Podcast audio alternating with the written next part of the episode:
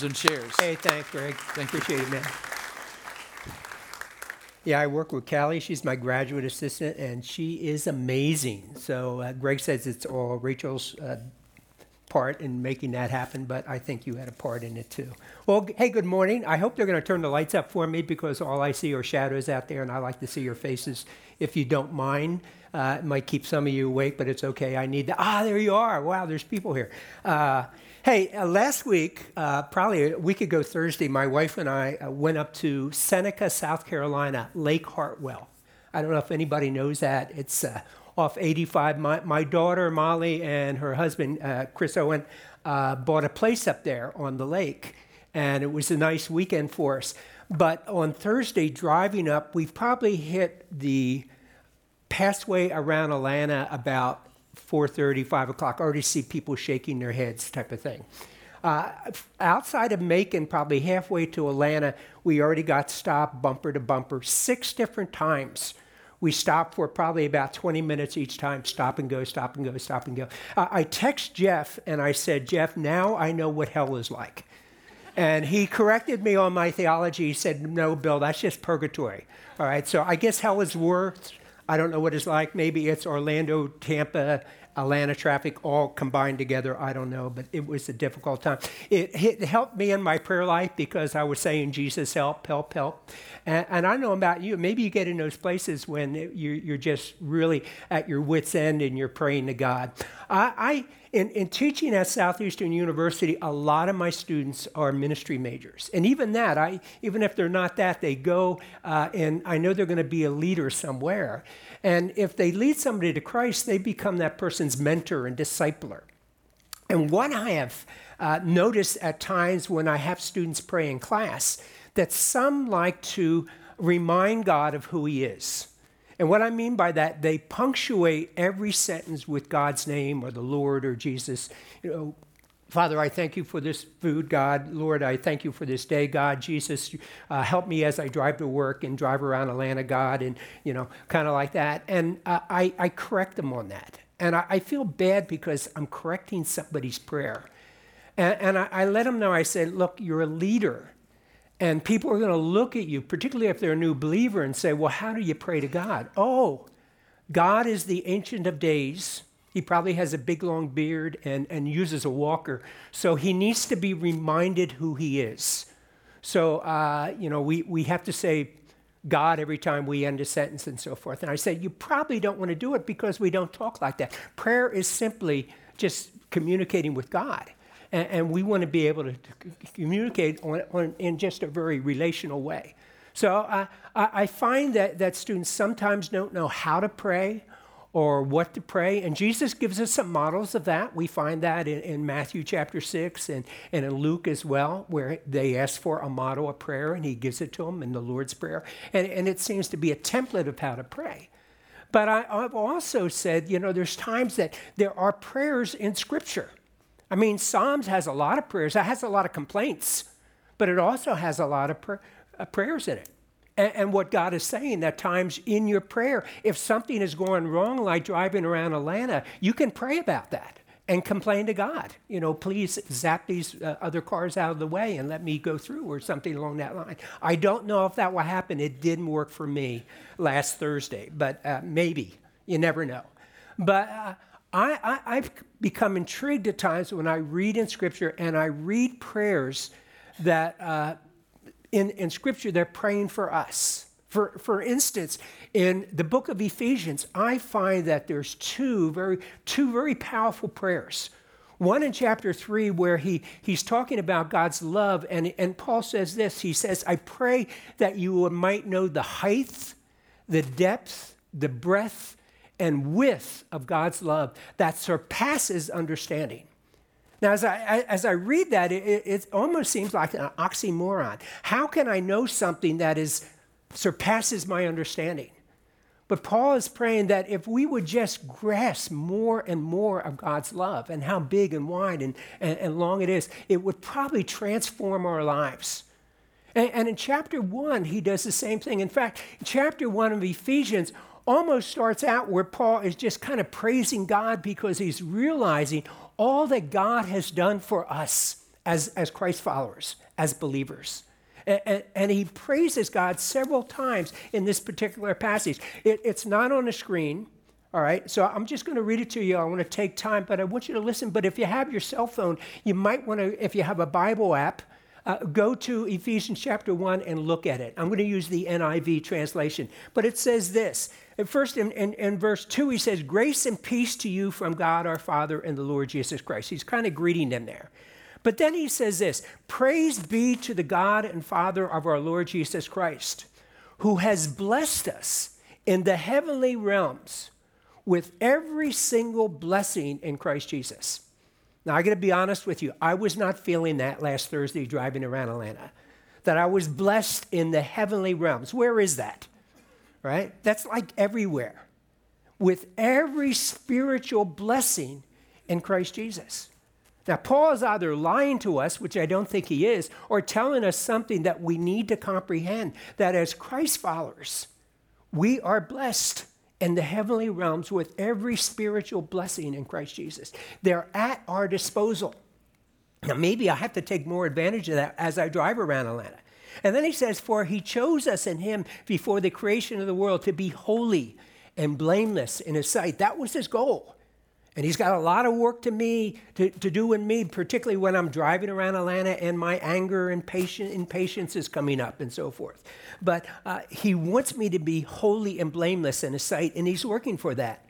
It says, in love, he predestined us for uh, adoption to sonship through Jesus Christ in accordance with his pleasure and will to the praise of his glorious grace. There goes Paul praising again, which he has freely given us in the one he loves. In him, we also have redemption through the blood, and we're going to take up communion today and celebrate that.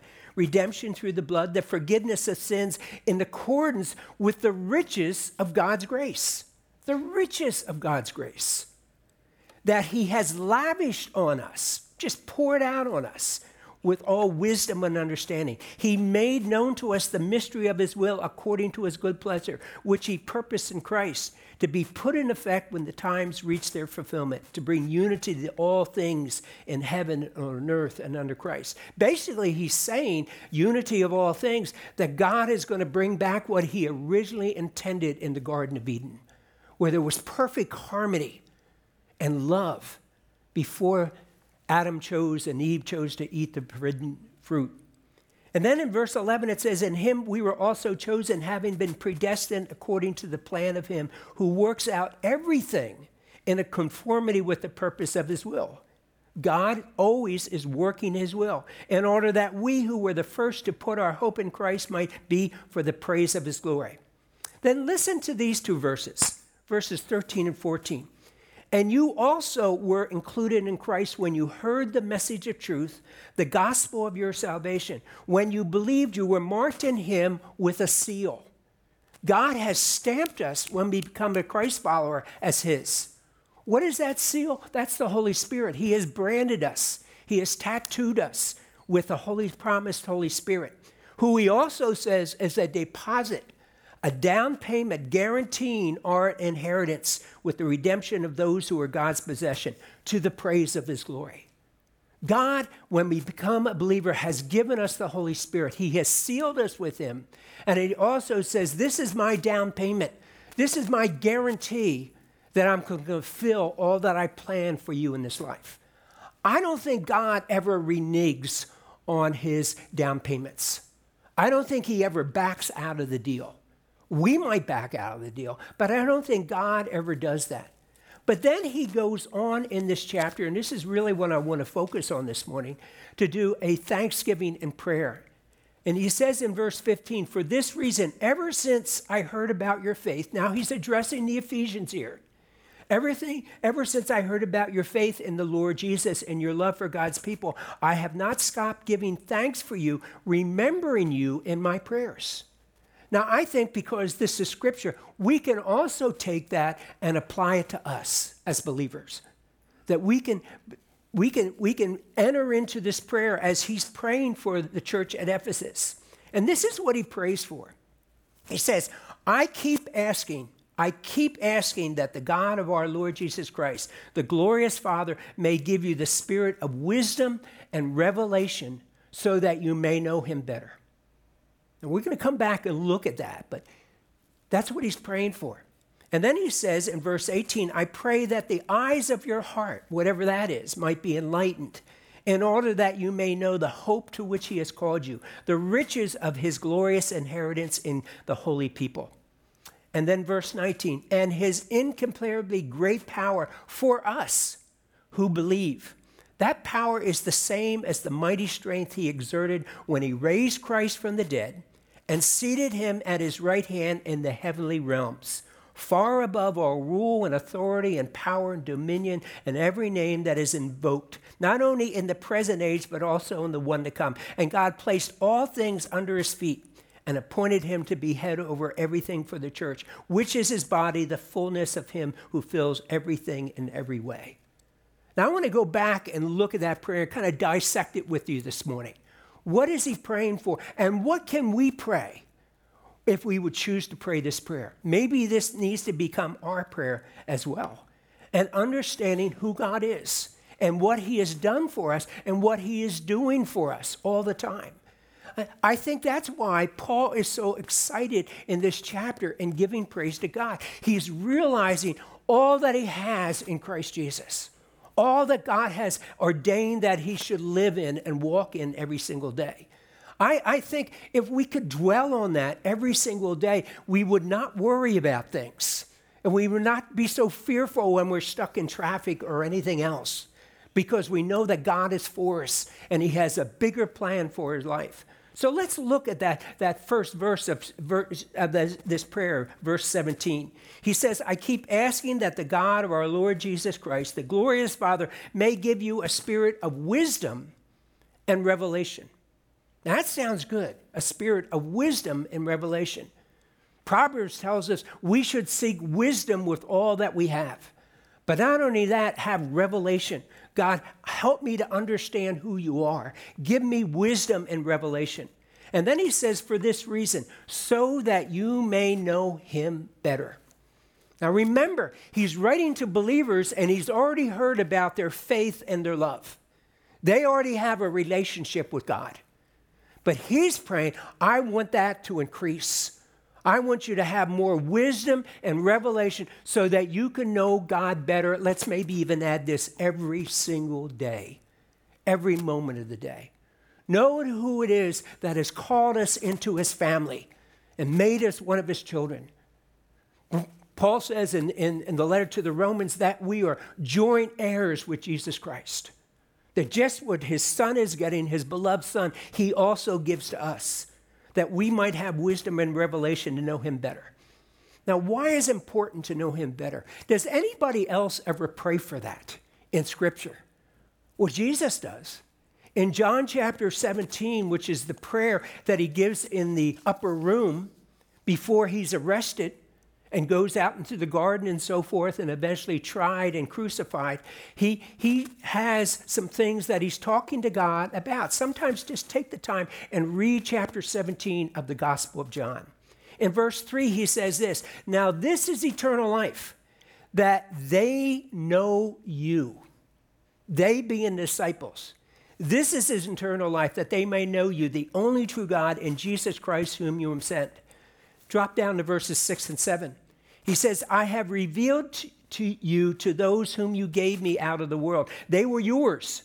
You gave them to me, and they have obeyed your word. Now they know that everything you have given me comes from you. Jesus' purpose in coming was to reveal who the Father was. He was the interpretation of God, John tells us in John chapter 1, verse 18. He was the exegesis of God. And then in verse 19 of this chapter, he says, I not only pray for the disciples, but I pray all those who will come to faith through their witness. That's us. If you're a Christ follower, that includes us. And so in verse 19 in this chapter 17, he's praying for us. And he's praying that we might be one.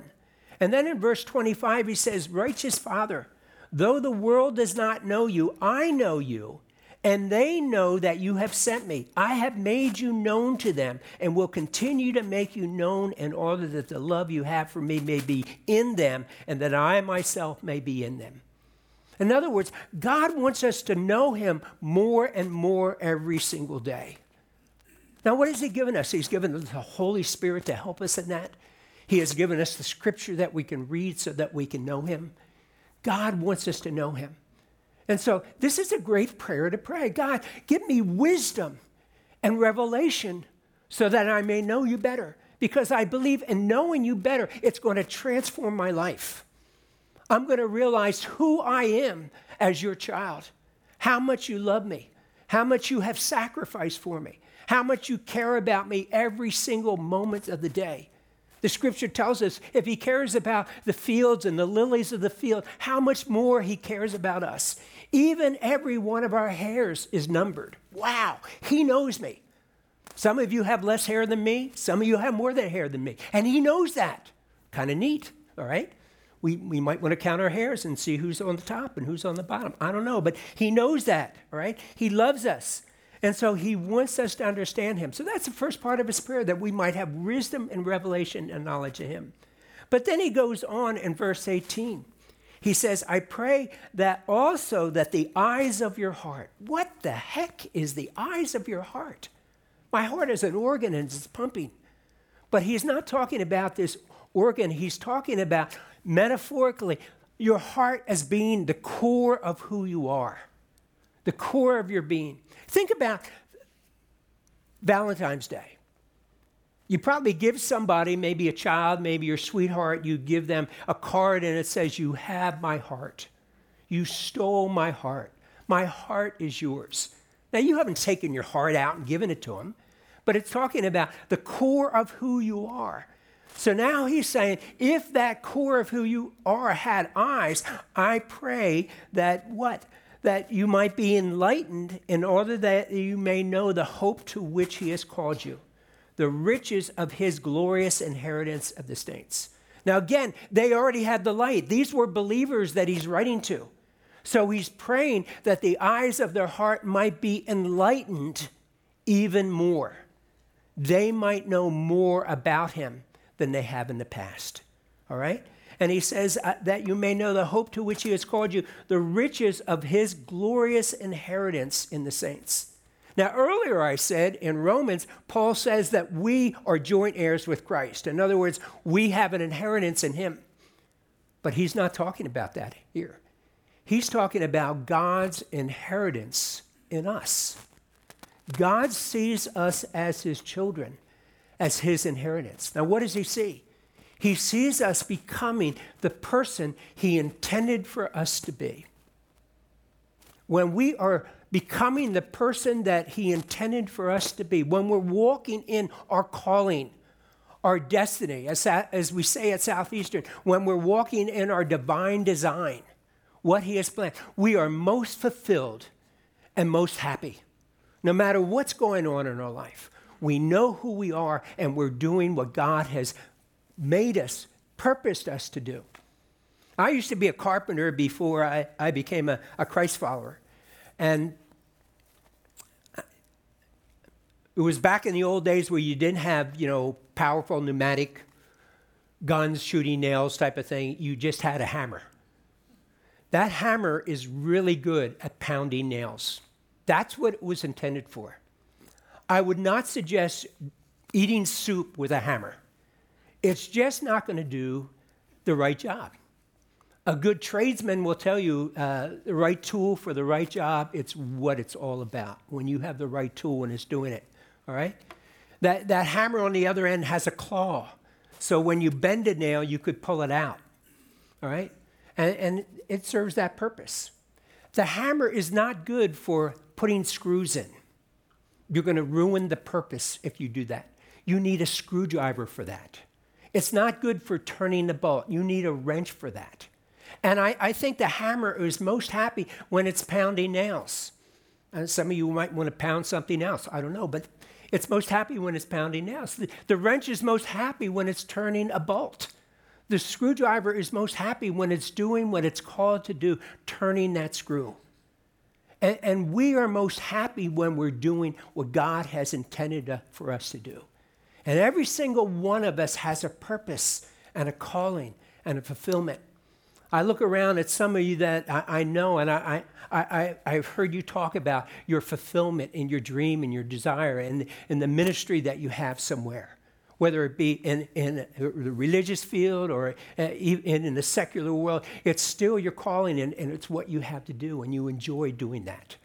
You know, uh, if God has called you to be a carpenter, well, then be the best carpenter you can be. If God's called you to be the teacher, then be the best teacher that you can be. And, and what I have found in that, when you're doing what God has intended for you to do, you are most fulfilled.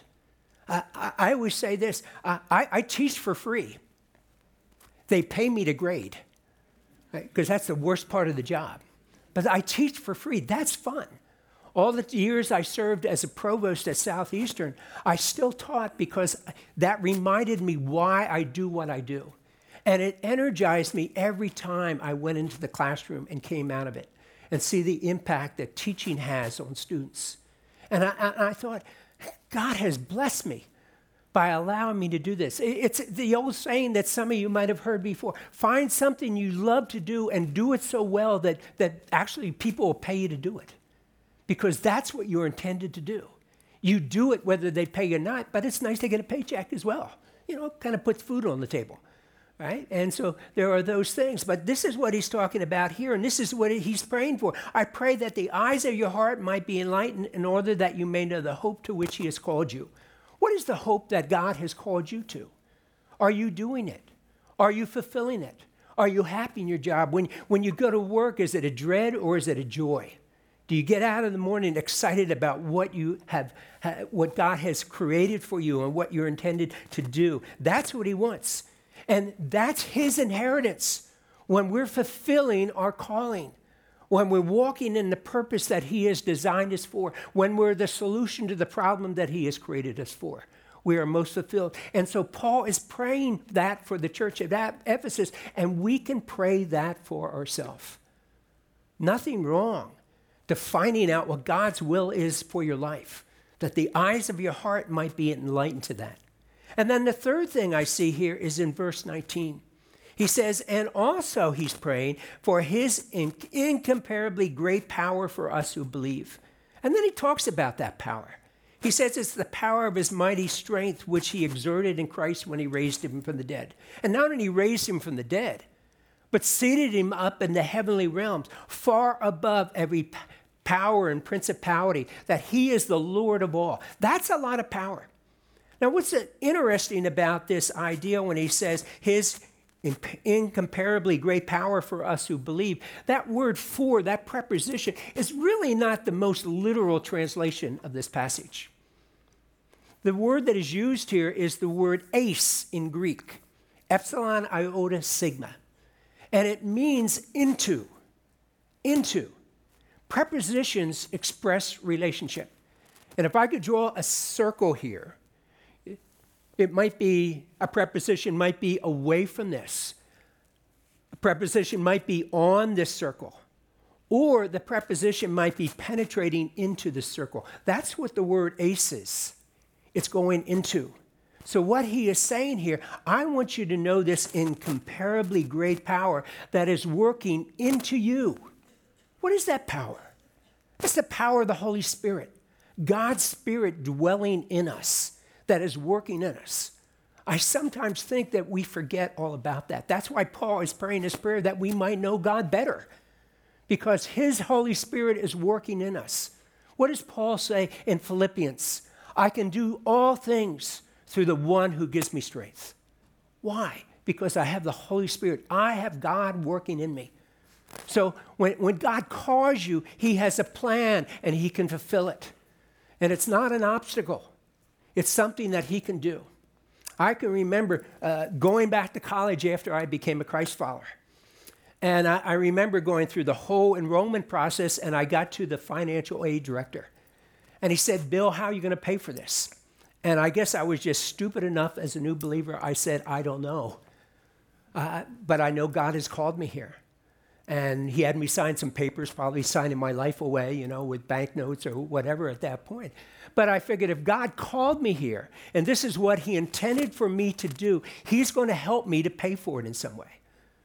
Now, the government hasn't bailed me out with paying off my loans. I paid them off, all right? But God helped me in those things all the way through graduate school and, and so forth. God helped me in those things. I didn't have a lot of money, but God helped me in that. And I, I, just found that's one way that, that God fills in it. Even uh, getting the call, 5 o'clock yesterday afternoon, hey, Bill, can you preach? Jeff's going to go to the big church. Pastor uh, Blackburn's not going to do it. Man, get down on your knees and start praying. God, help me in this. Because, God, this is your people, and, and you want to feed them. What word do I share with them that's going to feed your people? And this is what God wants in our life to realize that that power is working in us. The same power again that raised Christ from the dead, seated him up in the heavenly realms far above every principality and power. That power is working in us every single moment of the day through his Holy Spirit that dwells in us when we accept Jesus Christ as our Lord and Savior. Do we realize that? And when we're going through and having a hard time and wondering how we're going to make it to the next day, do we realize that God is working for us? This is why Paul is so excited in this chapter. And he's praying this prayer. And so I would encourage you to make this prayer a part of your life and realize that, hey, first of all, God has an investment in us. He has an inheritance in us. And I'm telling you, He wants to get that inheritance and he's going to do all that he can to get that inheritance. And what is that inheritance? Us becoming the persons that he created us to be. To be that hammer, to be that screwdriver, to be that wrench, to be that person, to be that teacher, to be that carpenter, to be that husband, that wife, that young man, that young woman, whatever it is, God has an investment in us. And He has all the power that we need to make that investment come true because He's God working in us to the praise of His glory, because He has sealed us with the Holy Spirit. All right? He has given us as the down payment that He will complete the work that He started in us when we have become a Christ follower. That's our God. That's our God. And just as he said in, in, chapter 3, I pray that you might know the height, the depth, and the breadth and width of God's love. That needs to be our prayer to understand and know who God is. Why did Jesus come? To make God known, to let us see the love and the care that He has for us, how much He values us. And even when we stumble and fall, He's there to pick us up and wash us clean through the blood of Jesus Christ. That's what we're entering into this morning with communion. That reminder that He has given His body and His blood for us, that we might be clean in His sight and walk in the inheritance and the purpose that He has for us. So I, I encourage you today to, to let this, let chapter one, particularly these verses 17 through the end of this particular chapter, pray that prayer at times. You get tired of that, go to chapter three and pray that prayer about love and understanding there. God, help me to know you better. Help me to realize what I have in you. Help me to realize how much you care for me what you have bought and paid for, what you have put your down payment on, and you're going to complete. Help me to realize that I have the Holy Spirit working in me, and that's an incredible power to renew me and enable me to become the person that you intended for me to be. So I, I think you all got communion.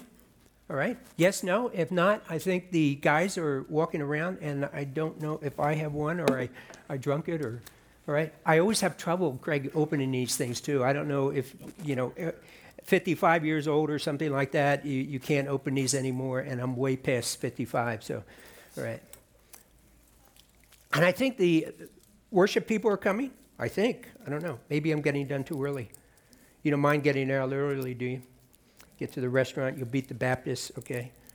All right. Oh, gosh. Yeah, it's starting to come. I'm doing good. I mean, I get to perform this service, and here I am fighting with this thing. I'm going to be 10. You got it? Okay, good. Say a younger guy can do it. All right. It started before service. It started, okay. Well, I think most of you know that this little wafer here, it is a strange thing. I wonder what it's made of. But uh, it symbolizes Christ's body that was given for us, and we're thankful for it. Uh, I'm reminded of the fact that um, in, in Luke chapter 24, Jesus was, the resurrected Jesus was walking on the road with two of the disciples on the road to Emmaus. And uh, they didn't recognize who he was. They almost thought he was unaware of the crucifixion, and they're telling him. And finally, they, they go to eat, and they invite him to eat with them. And he takes the bread and he breaks it. And all of a sudden, they realize that Jesus is with them in that moment. I wonder at times that when we look at this bread and we break it, are we aware that Jesus is with us? How? Through the Holy Spirit. So, Father, we're thankful for this bread, and we break it and we give it in remembrance of you. Praise you, Lord.